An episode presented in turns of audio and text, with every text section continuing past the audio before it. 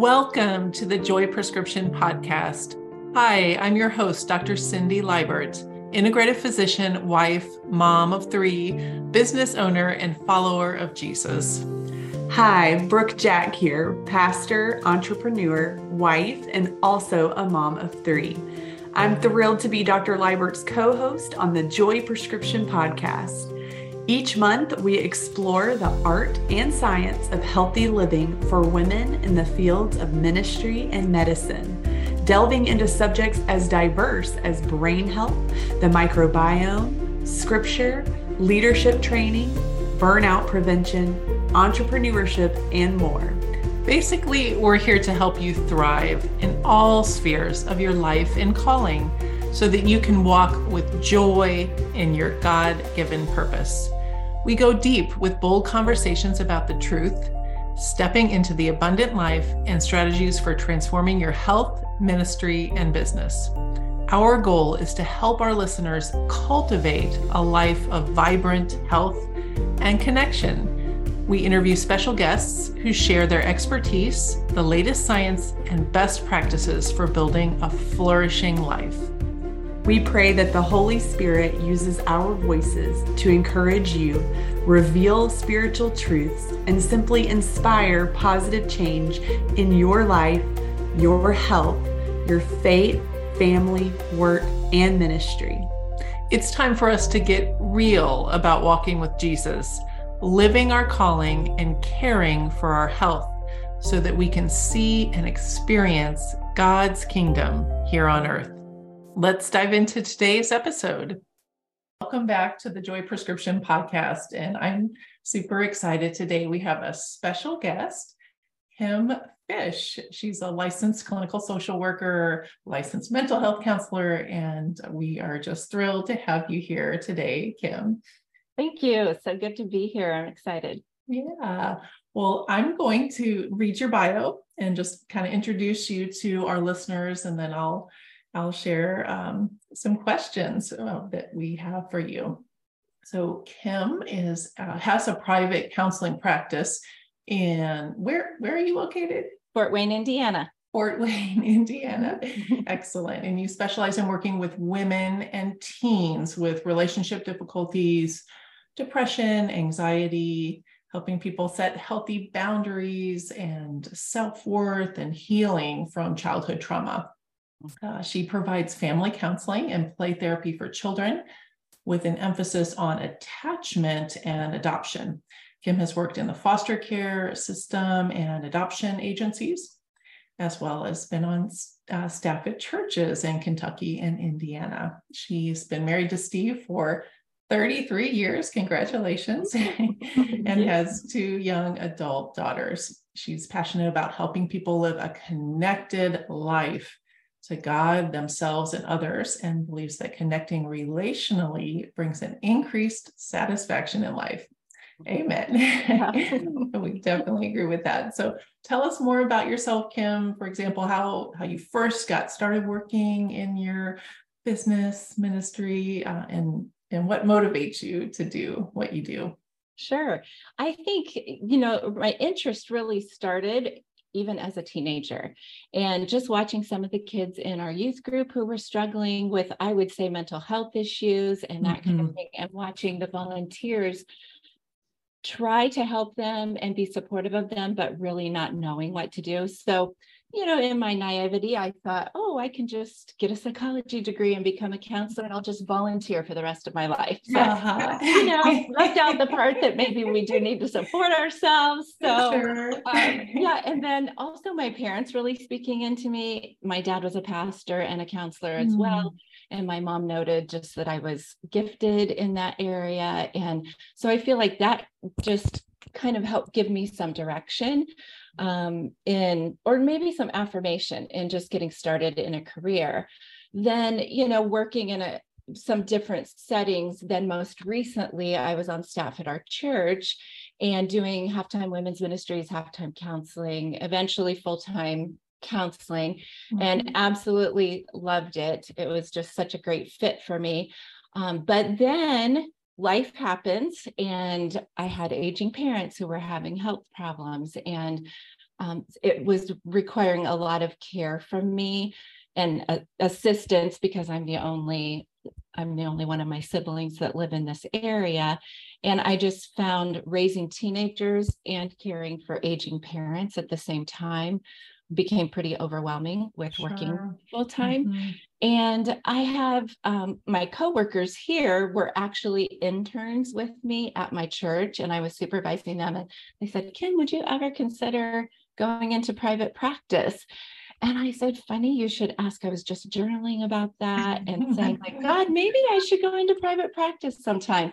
And so my coworker has a really great um, experience in marketing and business, which I am not gifted in those areas. Mm-hmm. And so and I have the ability to supervise them. They they needed supervision clinically, and so that's what I ended up doing. I just said, keep me posted. And it just seemed to be affirmed. And we ended up doing that. And I, I ended up joining in 2019 after about seven years on staff at our mm-hmm. church. I see. Well, it's just beautiful how God opens those doors, plants the seeds, and brings yes. people in our path to to guide us and and lead us on our way. Mm-hmm. That's beautiful. Yeah many different hats, you know, just like uh. Brooke and I, we, that's a part of mm-hmm. our our discussion around the joy mm-hmm. prescription is as women, we do definitely wear many different hats and being mother and um, daughter to aging parents and trying to balance that with our work life and ministry and taking care mm-hmm. of ourselves. yes, exactly. yes.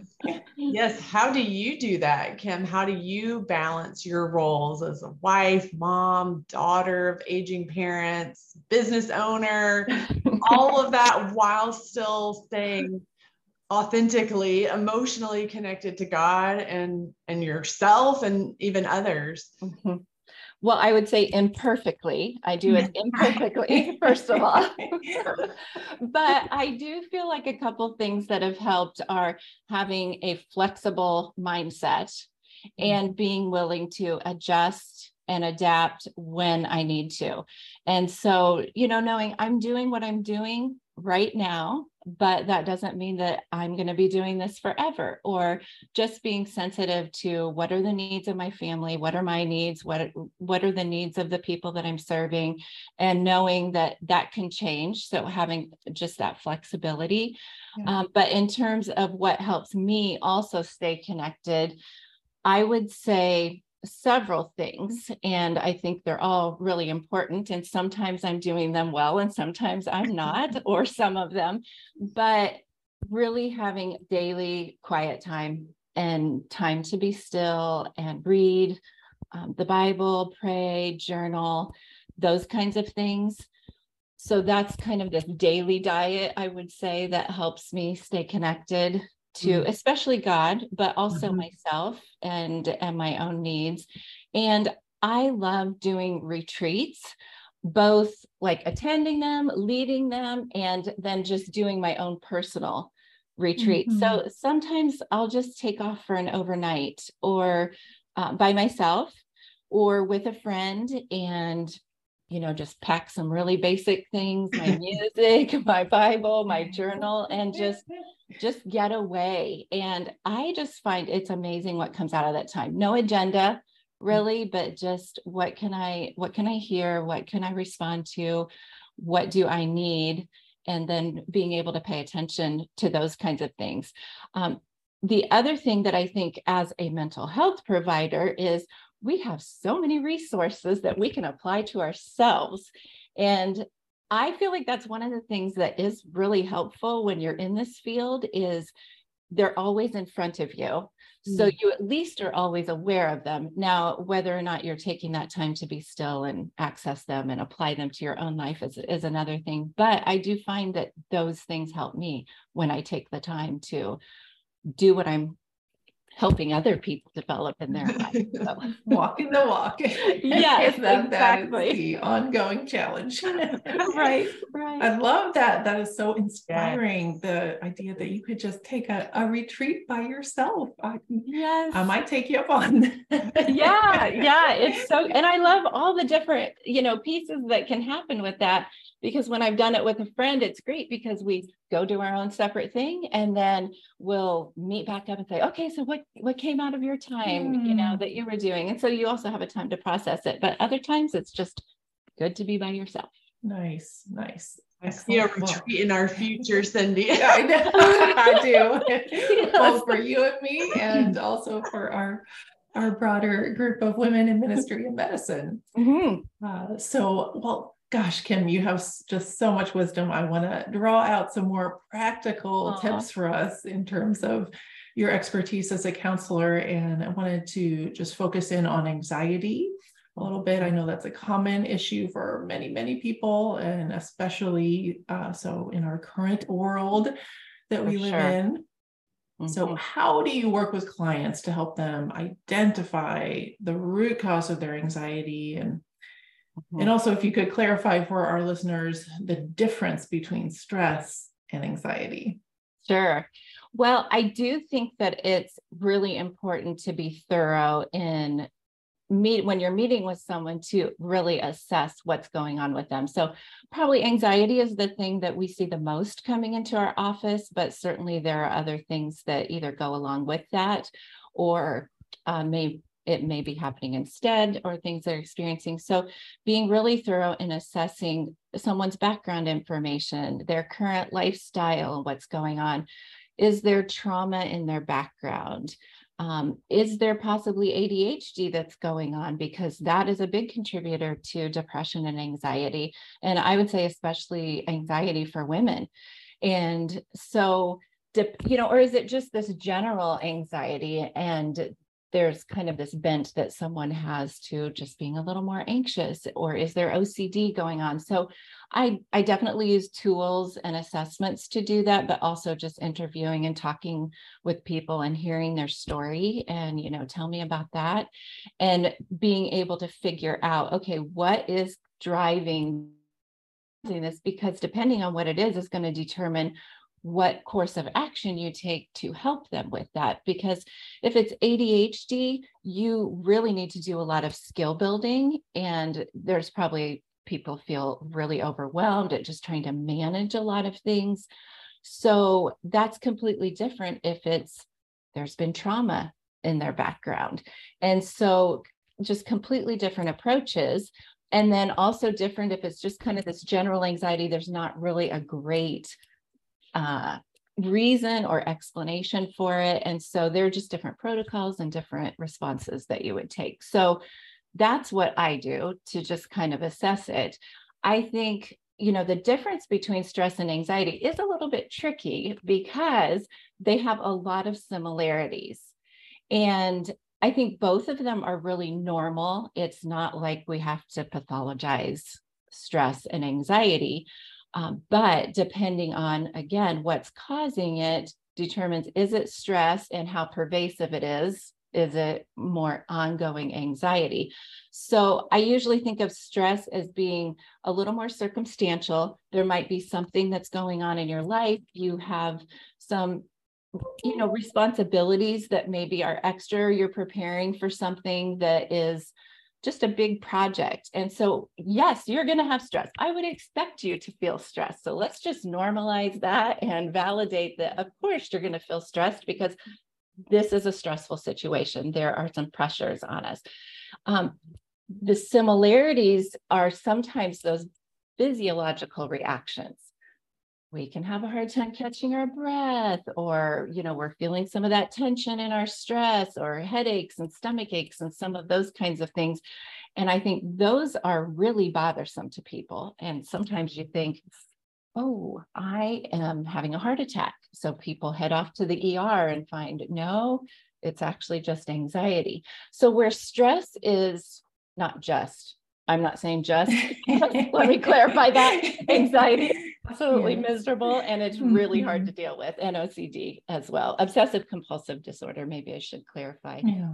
My husband yeah. says we have our our own language and little things that we know what those mean, but not everybody knows what all the you know abbreviations mean.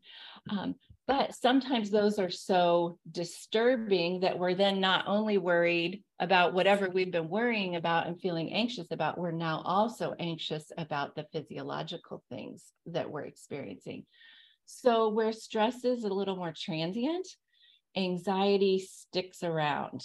And so, if you're noticing something going on for a few months, if you notice it's interfering with multiple contexts in your life. So maybe your social life, you're functioning at home, maybe in your job, or you're not participating in things and you're avoiding things that maybe you used to like or that just feel overwhelming to you. And also, if it's anxiety, probably the reaction and the response seems bigger and more intense than what you would expect it to be. So, anxiety, if it's definitely going on for six months, is I think that's a really long time to be experiencing those symptoms myself, but six months mm-hmm. is kind of the marker diagnostically that, yeah, you probably are dealing with anxiety yeah. and need to get some help. Well, Kim, I love I love your approach of really digging, you know, down to the different layers within the psychological realm of things having to do with anxiety. I also want to just speak into the medical uh, perspective with anxiety. Wow. Certainly, there's just a myriad of different physiological, biological root causes that have to do not anything with you know the psyche or how we're thinking but about maybe how the thyroid is functioning or mm. your gut microbiome or maybe you're going through perimenopause and having hormone shifts. There's just innumerable uh, biological um, mm. factors as well. And so I would just also encourage everyone to, you know, if you are experiencing uh, difficulties with overwhelming stress or anxiety, to address the medical piece from a, a holistic standpoint and, and really try to dig into those layers as well. And also, just as you mentioned, Kim, to, to really um, sort through what's going on on the psychological side of things. And I do look at that, the physiological as well, when people come in, because we do in our area, thyroid problems are really, really common. Mm-hmm. And um, the hormonal certainly changes that people are going through. And often, if I will ask if they've had a medical exam to check those things out because we could spend all kinds of time and energy working on it from a mental health standpoint. And if you find out one of those things is just out of balance, then it's kind of a wasted effort mm-hmm. until you get those addressed. So I appreciate you speaking into that as well. Sure. awesome. So, Kim, as we've been talking about um, people struggling with anxiety and overwhelm, but also with some other heavy emotions like anger, bitterness, um, you know, regret, things like that. So, what are some of the techniques that you use in counseling to help clients understand and then develop strategies to actually manage those emotions from a Christian perspective? Okay, yeah. So, I think it is really important to see our emotions as our friends and our helpers. And not to see them as this negative thing that we're dealing with, even when it doesn't feel good. And when we can do that, we can just see them as red flags, kind of waving, saying something's wrong here and you need to do something. And maybe it's like I said, you just need some time to rest and get away and um, decompress and kind of journal and just be still and and that kind of thing. But there could be other things going on. So I think the, your mindset about them can really be beneficial. So that's what I try and help people see is okay, we can see that there are some red flags going on here. So how do we back ourselves up and just figure out what's going on and what do I need? And helping people, which is this is a little bit of a people look at you kind of weird. And some people, it's easier for them to do than others who are very disconnected from themselves. But what are you feeling and where are you feeling it in your body? Mm-hmm. And we do live in a really busy society that I think we're not always being very thoughtful about what is going on inside of us. And that could be physical, emotional, spiritual, it could be all different kinds of things. But when it comes to emotions, like what are you feeling and where are you feeling it? Because sometimes even where you're feeling it helps you know what you need to do mm-hmm. to deal with it. Um, so, you know, I would say kind of that mindset toward it, but then being able to look at, okay, what are you thinking about? What's going through your head? What are those, what are those thoughts that are maybe you're ruminating about? And what beliefs are they feeding that might not be true? And so how do we identify like what's true, what's a lie, what's helpful, what's not helpful, and sometimes just being able to, okay, how do we take our thoughts captive mm-hmm. and evaluate them and say, okay, if they're good, if they're true, if they're consistent with scripture, I'm going to hold on to them. Mm-hmm. And if they're not, then how do we replace them and shift our thinking and maybe change our beliefs and look at, okay, what else could actually be true about this instead of what I'm believing and um, uh, maybe just agreeing with. Maybe they're messages that people have been told by other people um, or things that they've interpreted certain ways. And so, you know, you can change those things by being thoughtful about them. Um, then being able to have an expression for those difficult emotions. So I think as Christians, sometimes we do a disservice to say, uh, oh, we shouldn't be angry. Well, the Bible never says, do not be angry. It says, in your anger, do not sin, but it doesn't say, don't be angry. And you can look through scripture and you can see where God expressed anger and Jesus expressed anger and sadness. And so, how can we give ourselves a healthy outlet for those? So that they're not coming out in hurtful ways, either toward ourselves or toward the people around us. And so I encourage a lot of journaling. Some people don't love to journal, so I try and help them be creative and okay, maybe you go on a walk and you just verbalize it where no one else has to hear it, but you can say unfiltered whatever's going through your head and know that you know you can kind of sort through it so i encourage people to write angry letters like to people not to send them. I always clarify, do not mail them. but just just get it out and put it out like it's there whether you're expressing it or not. And it could have an impact on you physically or it could be feeding the depression and the anxiety because you're carrying it around inside of you. And so it is going to come out. So, how about we figure out some ways to help it come out in a healthy way?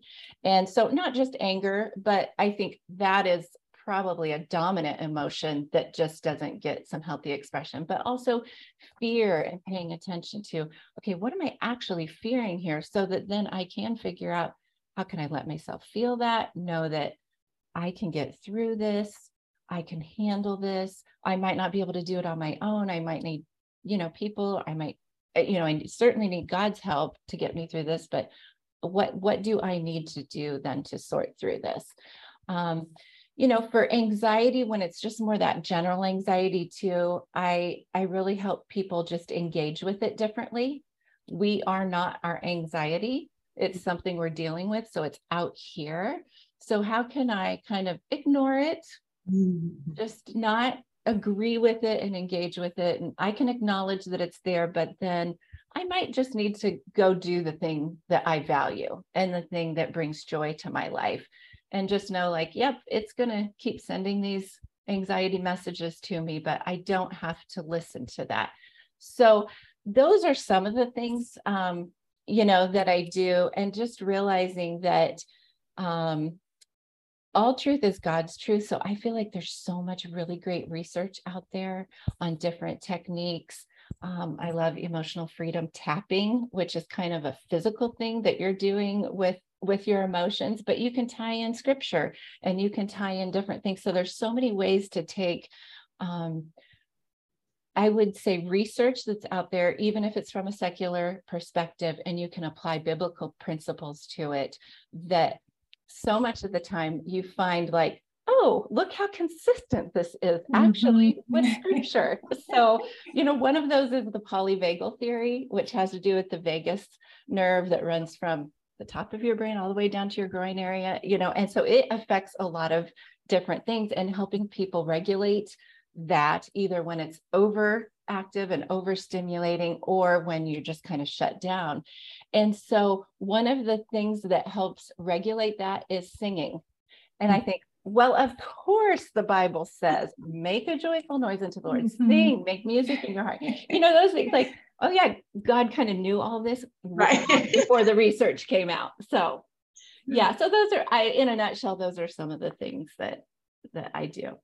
Oh, goodness, Kim, Love so that. much good stuff packed in there. I just want to, first of all, affirm and acknowledge the, I love how you have highlighted the importance of just respecting the the emotions and not pushing them down and and just seeing them for what they are as important clues and mm and also highlighting the connection to our physical body that's so so key and i i mm-hmm. preach this in my medical practice about how physical symptoms whether it's you know upset tummy or heartburn mm-hmm. or headaches or pain insomnia all of those things they're they're not the enemy they're they're right. actually friendly, mm-hmm. gentle, sometimes gentle, sometimes loud, painful right. reminders or messages that the body is sending us. And that's, mm-hmm. again, coming back to God and his brilliance of how he's just put us together in a masterful, amazing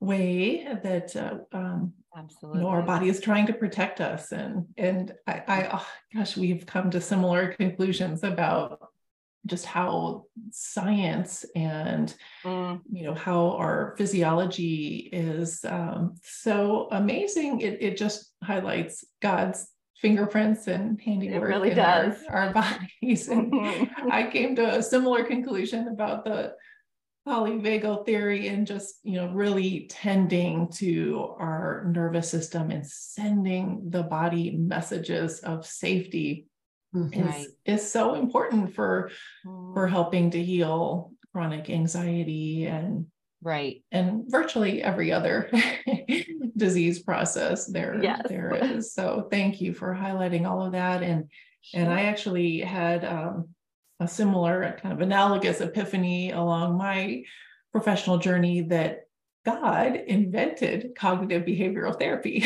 Right. Yes. the Romans 12, too. You know, that's my, be transformed. My yep. By the renewing of your mind, be yeah. transformed. And um, he he wired that capacity into us with neuroplasticity. And it's just such a awe-inspiring uh, mm-hmm. thing to know how much capacity we have to change and to heal through grabbing a hold of our thoughts and shifting them and mm-hmm. and allowing I, that to do its magic in the body. I love all the research that has come out on the brain since I started in the field, mm-hmm. which was kind of like, oh yeah, your brain, what you have is what you have when I first started. And then all this research that's come out to show how much you can change those neural pathways in your brain by doing a number of these things. And so I just think that's so hopeful it is very hopeful and empowering mm-hmm. for sure. Right. and, right. and part of what I love is just how the connection uh, that you're speaking about, that you um, encourage people around, you know, not only to ourselves and God, but to each other is is yeah. so critical in our healing journey. And. That's we're all about that here at the Joy Prescription. Right. um, is supercharging our connections. And I would just love to hear you discuss the role of community in mm-hmm. the healing process and, and how you encourage clients to kind of find their niche or their supportive communities and connect with others who, who mm-hmm. might be sharing similar experiences. Sure. Yes, I am really big on community. I have I, I think there's so much value in it in every area of our life, including when I had little kids, a friend and I, we would get together and we're like, okay, we're going to clean at your house for an hour and a half. And then we're going to eat lunch. And then we're going to go to your house and clean for an hour and a half. And so in, you know, three or four hours, we've done it together where houses are cleaned and we've had lunch together. So, I mean, that's kind of a silly community thing, but yeah, anything that um, that's mm. work that I can make into community and and having fun, I'm going to do it. So that's so sweet. yeah, but you know, in terms of really helping um, people develop community that can help with mental health too, I think it's so important. And so, some ways that that I encourage people is have two or three people that are your safe people who you can just text call anytime and say, you know what, it's a hard day. I'm really struggling with this. Could you just pray for me? So it doesn't have to be a major thing, but it's just that reminder that we need each other. We're created for connection, we're created for relationship. God Himself created Adam and Eve so He would have relationship with them. And um, so something as simple as that to i think there's some great ministries out there that provide groups that are supportive, like Celebrate Recovery, that a lot of churches offer. And usually you can search. I know in our community, I can just search Celebrate Recovery Fort Wayne. And it brings up every church with every meeting that's happening in the schedule. So, you know, being able to find some of those groups that maybe meet your needs and maybe one, maybe the first group you go to isn't a great fit. That's okay go to another one and mm-hmm. you know eventually you'll probably find one that you click with and that will be good for you i think small groups just in terms of like life groups or people that you're getting together with that you're just doing life with it naturally kind of builds those relationships. I know they can be challenging to navigate sometimes because it's a bunch of imperfect people mm-hmm. together and it's messy sometimes and feelings can get hurt and you know you have you learn how to be tolerant of each other and patient with one another so it it develops some of those um, fruits in our lives that we mm-hmm. need but also we can help each other and support each other and encourage one another when we're doing that. And you know, I've had a couple friends, um, one in particular that comes to mind who had an abortion when she was in, I, I'm guessing, high school. And she was probably in her 40s when I met her, and she had never talked about it. Mm. And we were just friends. And then we were ministry leaders together, volunteer, and doing women's Bible studies is how she experienced healing and started talking about her story and then sharing her story and then offering a study on you know post-abortion recovery in our community. So i think bible studies like scripture is going to speak to us and provide healing to us and then the people around us that we're sharing that with. So you know those are some different ways that i think sort of enlisting community can be really helpful beautiful. Yeah, beautiful examples. Yeah, I used to um, be pretty actively involved with our local um, pregnancy center, oh, and they developed a post abortion recovery ministry where they mm-hmm. offered a Bible study group and then a, a the conclusion was a retreat in which they yeah. really went and um, did like a physical action that represented the forgiveness, the act of forgiveness for themselves, forgiving themselves for the thing that they had tried to hide and and not share. Mm-hmm. And it was such a beautiful thing. And mm-hmm. I'm so mm-hmm. glad that there's more of that uh, type of community building for the things that you know often people want to try to hide or have shame over that they can find freedom. So i love that you're bringing that up in the community aspect. Mm-hmm. and i think churches can offer those kinds of things. When i was on staff at our church you have so much flexibility. You don't have to deal with insurance. No one's dictating what you can and can't do you know in the church setting in terms of some of those kinds of things. And you know so we just offered there were several women dealing with identity and self-worth. And so okay sure let's do a small group and we'll we'll kind of talk about those things. And the relationships that came out of that that continued after the group wasn't meeting. And another one for women who are in difficult marriages.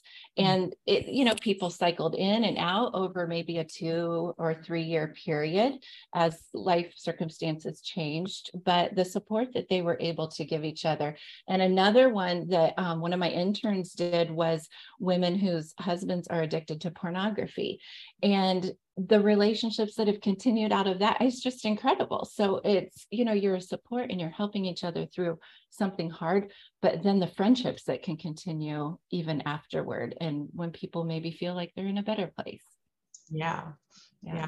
and the and the comfort that comes from just knowing that you're not alone in your experience mm-hmm. sometimes that's half the battle it is and you know when you go through trauma it's traumatic. The event can be traumatic and the experience can be traumatic. But if you are in it with someone and there's someone there to help you, the impact is much less than if you are all alone. Mm-hmm. Yeah. Now, something that you brought up earlier, talking about the when you first came into your field and just how things have changed um, about all the information around the brain and mm-hmm. uh, your mind. So, I would love to know because I, I, feel like this is starting to to change, maybe slowly. Um, but how do you help clients navigate the tension between their faith and mental health struggles? Because um, there, you know, there's an, a stigma. Um, how do you help them address that stigma around seeking professional help for mental health concerns with, within the Christian community? Yeah, that is that's a great question and I think you're right that it is changing and I think churches, you know, ones that maybe have a few more resources are offering ministries to meet those needs or helping with payment and you know assisting in getting services that people need and counseling sessions and that kind of thing. So I think there is a lot more that's going on with that. But you know, if we look eh, at the Bible and we we look at some of these characters who we admire and who are kind of spiritual giants, we can see that they were dealing with mental health issues. It just might not have had that descriptor. And so, even sharing those scriptures with clients, um, I've also spoken at churches, you know, and presented, you know, done the sermon on some of these passages to raise awareness of, of mental health. But if you look at Paul, who's like our spiritual giant of the New Testament, in Second Corinthians 1, he's going through all of these circumstances that he was in. And he talks about the comfort that, you know, when we receive comfort, then we can give that comfort to others when they're struggling. And if you just keep going down through that passage, he goes through, we were so distressed that we despaired even of life. I mean, that's pretty discouraged and mm-hmm. this is the guy who seems to really have it all together and know what to do. Um, Elijah in First Kings, or yeah, First Kings 19, I think it is. Um, I mean, the guy is depleted. Mm-hmm. And, you know, kind of going back to the stress anxiety difference, when we don't deal with stress and we kind of keep this ongoing level of intense stress, it is going to take its toll and eventually become something more serious and become anxiety or become depression. And so I think, you know, poor Elijah, he had just really been through it. And, but you just look at how God responded to him all through that passage. And he met his need, and there wasn't shaming, and there wasn't this, what's wrong with you? Get up and get going. But he fed him and he told him to rest. You know, the angel came to him and, and said these things. Um, but also helped him get back on track. And then let's just look at the Psalms. I mean, we could go on and on there, right? And right. God is close to the brokenhearted. So, so we have this all in front of us in scripture, and I'm not quite sure how we started separating it all out and seeing it as different, but we are created mind, body, soul.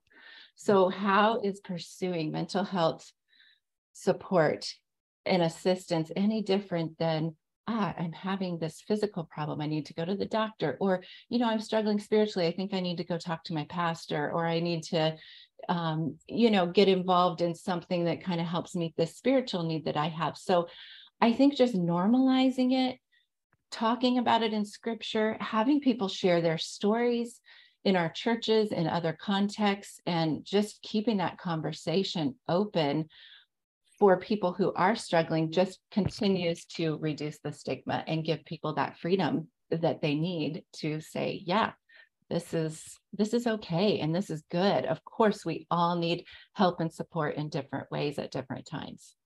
So I'm curious also um, from a you know faith perspective in your counseling practice, how do you work with clients who may not share the same beliefs as you? Mm-hmm.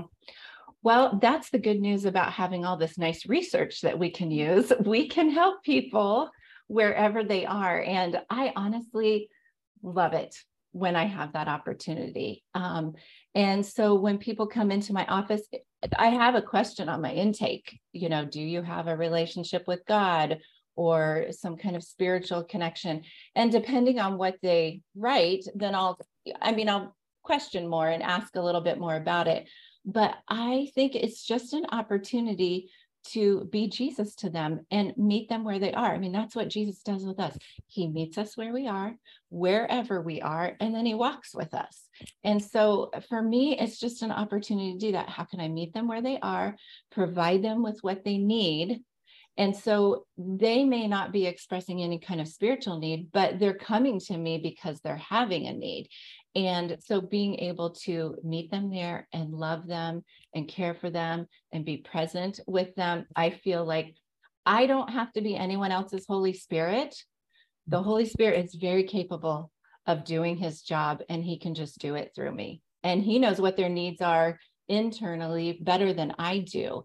But if I can show respect for their beliefs and where they are and just be who I am in the hands and feet of, of Jesus, Mm-hmm.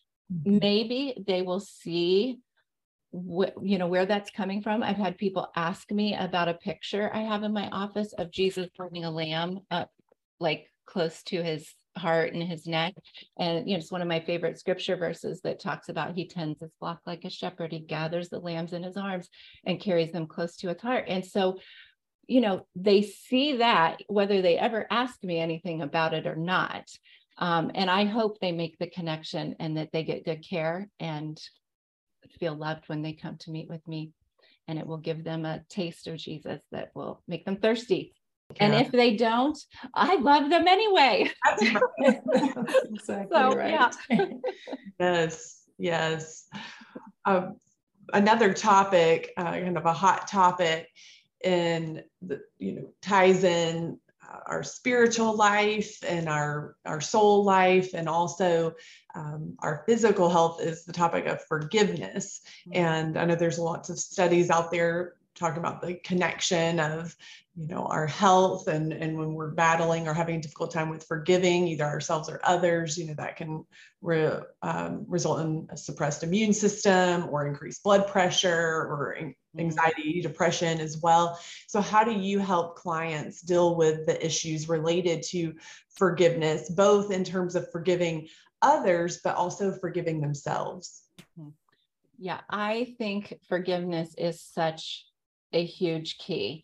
And whether you're looking at eh, you know whether it's someone who's a believer or not a believer you can still choose to forgive someone and experience some freedom from kind of those difficult emotions and some of those effects that you're talking about. So i think i didn't grow up and this is no criticism of anyone or of the church even but i didn't grow up really understanding how to forgive. I understood the importance of forgiving but i think sometimes we don't have those practical avenues of how does this play itself out. So i i love neil anderson's material that um, he has these steps to freedom in Christ. And one of his steps is on forgiveness. And when I was on staff at a church in Kentucky, we would do these freedom sessions with people. So I have just taken that forgiveness piece and used it in all different contexts. But, you know, what you do is you just really ask God, like, who do I need to forgive and what do I need to forgive them for? Mm-hmm. And then you make a list. Who are the, what is that? I don't have to try and you know, conjure up who those people are or what they are, but what comes to mind? How can I make a list of like what those things are? And then being able to pray through like, I, I'm choosing to forgive this person for what this is what they did, and this is how it made me feel. And this is where I think that connection with our emotions like, this is how I felt. I felt betrayed, or I felt rejected, or I felt, you know, dismissed or invisible, or whatever it is. But identifying that emotion allows us to forgive from our heart because if we stay disconnected from that emotion we haven't allowed ourselves to feel the pain that that person caused. And not that we have to sit there and feel it for like 2 weeks right. but you know for that time this is this is how it's impacted my life and i choose to forgive anyway and really asking God to help you do that. But I think making that choice and just praying through that, I'm forgiving this person for this, even though it made me feel this. And I pray God's blessings on them and being able to kind of take that step. So I really like all of that put together. It's not saying there are no negative consequences for this person's behavior. I mean, there may be some boundaries that you have in place with someone who's been hurtful or who has violated you in some way. You may not have any contact with them. Um, there may be other consequences for that person, but it's it's just letting them off your hook and saying, God, I'm going to trust you with this person, with what happened, and I'm going to let it go and I'm going to walk in freedom. I mean, when we forgive, we're the ones that experience freedom. They don't necessarily even know we've done anything different, but it's it's good for our hearts, it's good for our souls, it's good for our bodies to do that. Um, then, you know, in terms of forgiving ourselves, I think that is such a such an interesting concept because I don't really see a lot of biblical um, evidence that we need to forgive ourselves and and i think it might just be a choice of words i think it's harder sometimes for us to receive god's forgiveness and be able to accept that forgiveness mm. because mm. you know we do things wrong we have hurt other people and so there are things that we've done that we're ashamed of and so how can we say god this is what i've done and i'm so sorry and i know you have paid the price to offer forgiveness and I, I'm going to accept that gift that you've given me of forgiveness. Then I think, again, the letting go. Mm-hmm. How do I let go of that? How do I say, I'm not going to beat myself up for that? I'm not going to walk in shame with that any longer because that was paid for on the cross. And so then letting go. So the receiving of forgiveness and then letting go. I love that. Yeah. Yeah, oh, I would love to pick your brain a little bit about what you said about the self forgiveness piece.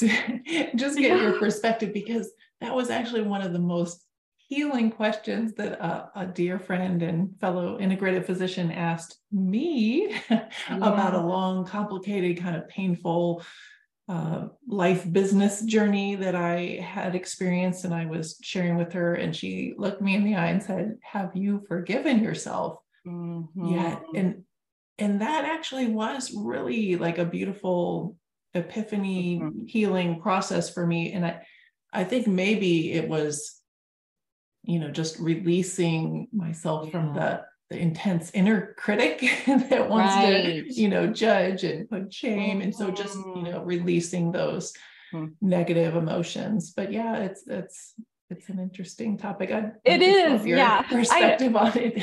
right. I mean, I think that's just where I've landed, but I feel like that is a really common question for people to need to consider this. Okay, what do I need to do with myself?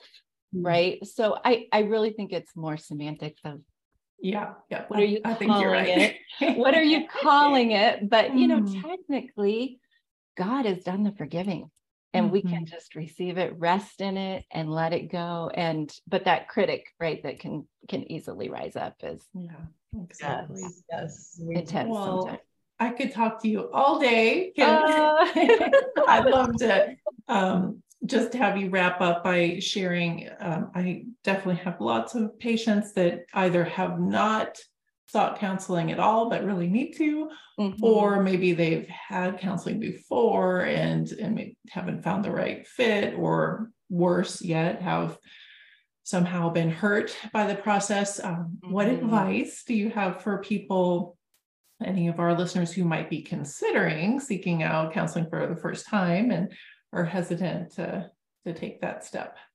Well, obviously, I'm a proponent. So I, I, sometimes tell people if I had the time and the money, I would just go every week to counseling myself because mm-hmm. I think it's mm-hmm. so valuable and so important. But like on a practical level, this is what I tell a lot of people find a large church close to you and call their care ministries or email their care ministry you know pastor or whoever it is and ask them who would you recommend for this situation that I'm dealing with or this issue that I'm struggling with? Because a lot of times even if there's not a counselor on staff at a church, the, the ministry staff, they get familiar with who they're sending people to in the community. And so they might be able to direct you because it's pretty, I hear from people, it's overwhelming trying to find someone who's good and like you know you can trust. And so if you can at least get that, it doesn't mean that that person is going to be the best fit for you, but you might increase your chances um, of knowing like, okay, they are really good with this type type of an issue. And then I would say if you go to someone and you don't click with them and it's just not a good fit, don't give up. Just realize like I'm sure not everybody loves coming to me and they don't always come back. So I hope they've gone and found someone else who maybe just clicks with them or they like their personality or their approach better. So I would say don't give up.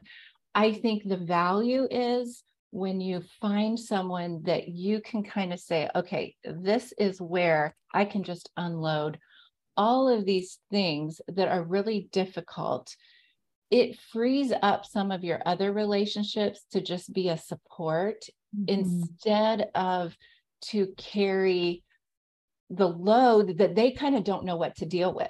Yeah. Yeah. And so I important. I think it just brings that, you know, those those healthy boundaries and and knows like okay then i can enjoy these other aspects of this friendship or this relationship and i can just dump everything over here because they can handle it. Yeah. And, and, of course then you need to take care of yourself. Yeah so then i can go on a retreat. That's, right. Oh goodness. Well kim um how who is your ideal person that you like to work with? Um, I know you're probably uh, restricted by licensing.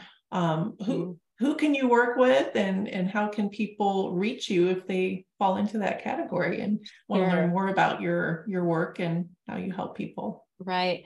Well, right now I'm licensed in Indiana and I'm licensed in Maine, actually. Mm-hmm.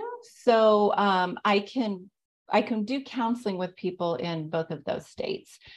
Um, I am going to be steering the direction of doing some coaching too, which then allows you to go across state lines. Oh, nice. Uh-huh. And so, yeah, my daughter's headed off to college, so I'll be in a new season of life soon. And so I'm I'm looking at being able to do some things um, with the kind of coaching angle. And so that does give you more flexibility with meeting with people out of state.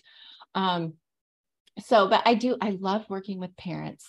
So i'm a play therapist work with teenagers and i i just see an incredible value of supporting parents and helping them know how to help their kids. And so love working with women. Um, those would probably be my you know two big ones when it comes to going out of state. But i i do love play therapy too. Um, i'm investing in also giving supervision to other therapists and play therapists. So I like investing in mentoring and doing that kind of thing as well. So yeah, those are the nice. places and wonderful. Kind of, yeah, the people. Mm-hmm. so excellent. So pretty much any any woman, mother um, can yeah. reach out to you. Um, right. So much, Kim. This has been really lovely. It's been yeah. fun to connect with you and, and hear your perspective on on these important topics. So thank you so right. much for your time. You're welcome and thank you for having me. It's been really nice talking with you, you know, through this process and just I I love what you're doing and your emphasis of pulling the ministry and medicine together. It's so mm-hmm. creative. Thank you. Thanks. Yeah. Well, it's all God. Yeah. He's the ultimate creator. awesome. Well, take care and okay. uh, we'll we'll see you next time. Okay, Bye-bye. sounds good. Bye.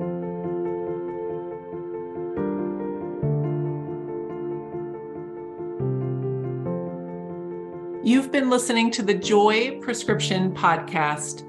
The Joy Prescription is an international network of Christian women leaders in our respective fields of ministry and medicine. We invite you to join us at thejoyprescription.com.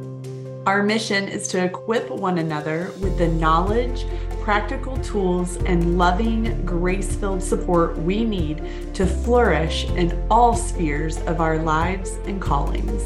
Our goal is to cultivate a vibrant and healing community for women in ministry and medicine through networking, exchange of ideas, spiritual formation, soul care retreats, holistic health education, and entrepreneurship, business, and leadership training. The ultimate goal of our community is to support each other so that we can live with great purpose joy, and fruitfulness for the kingdom of God.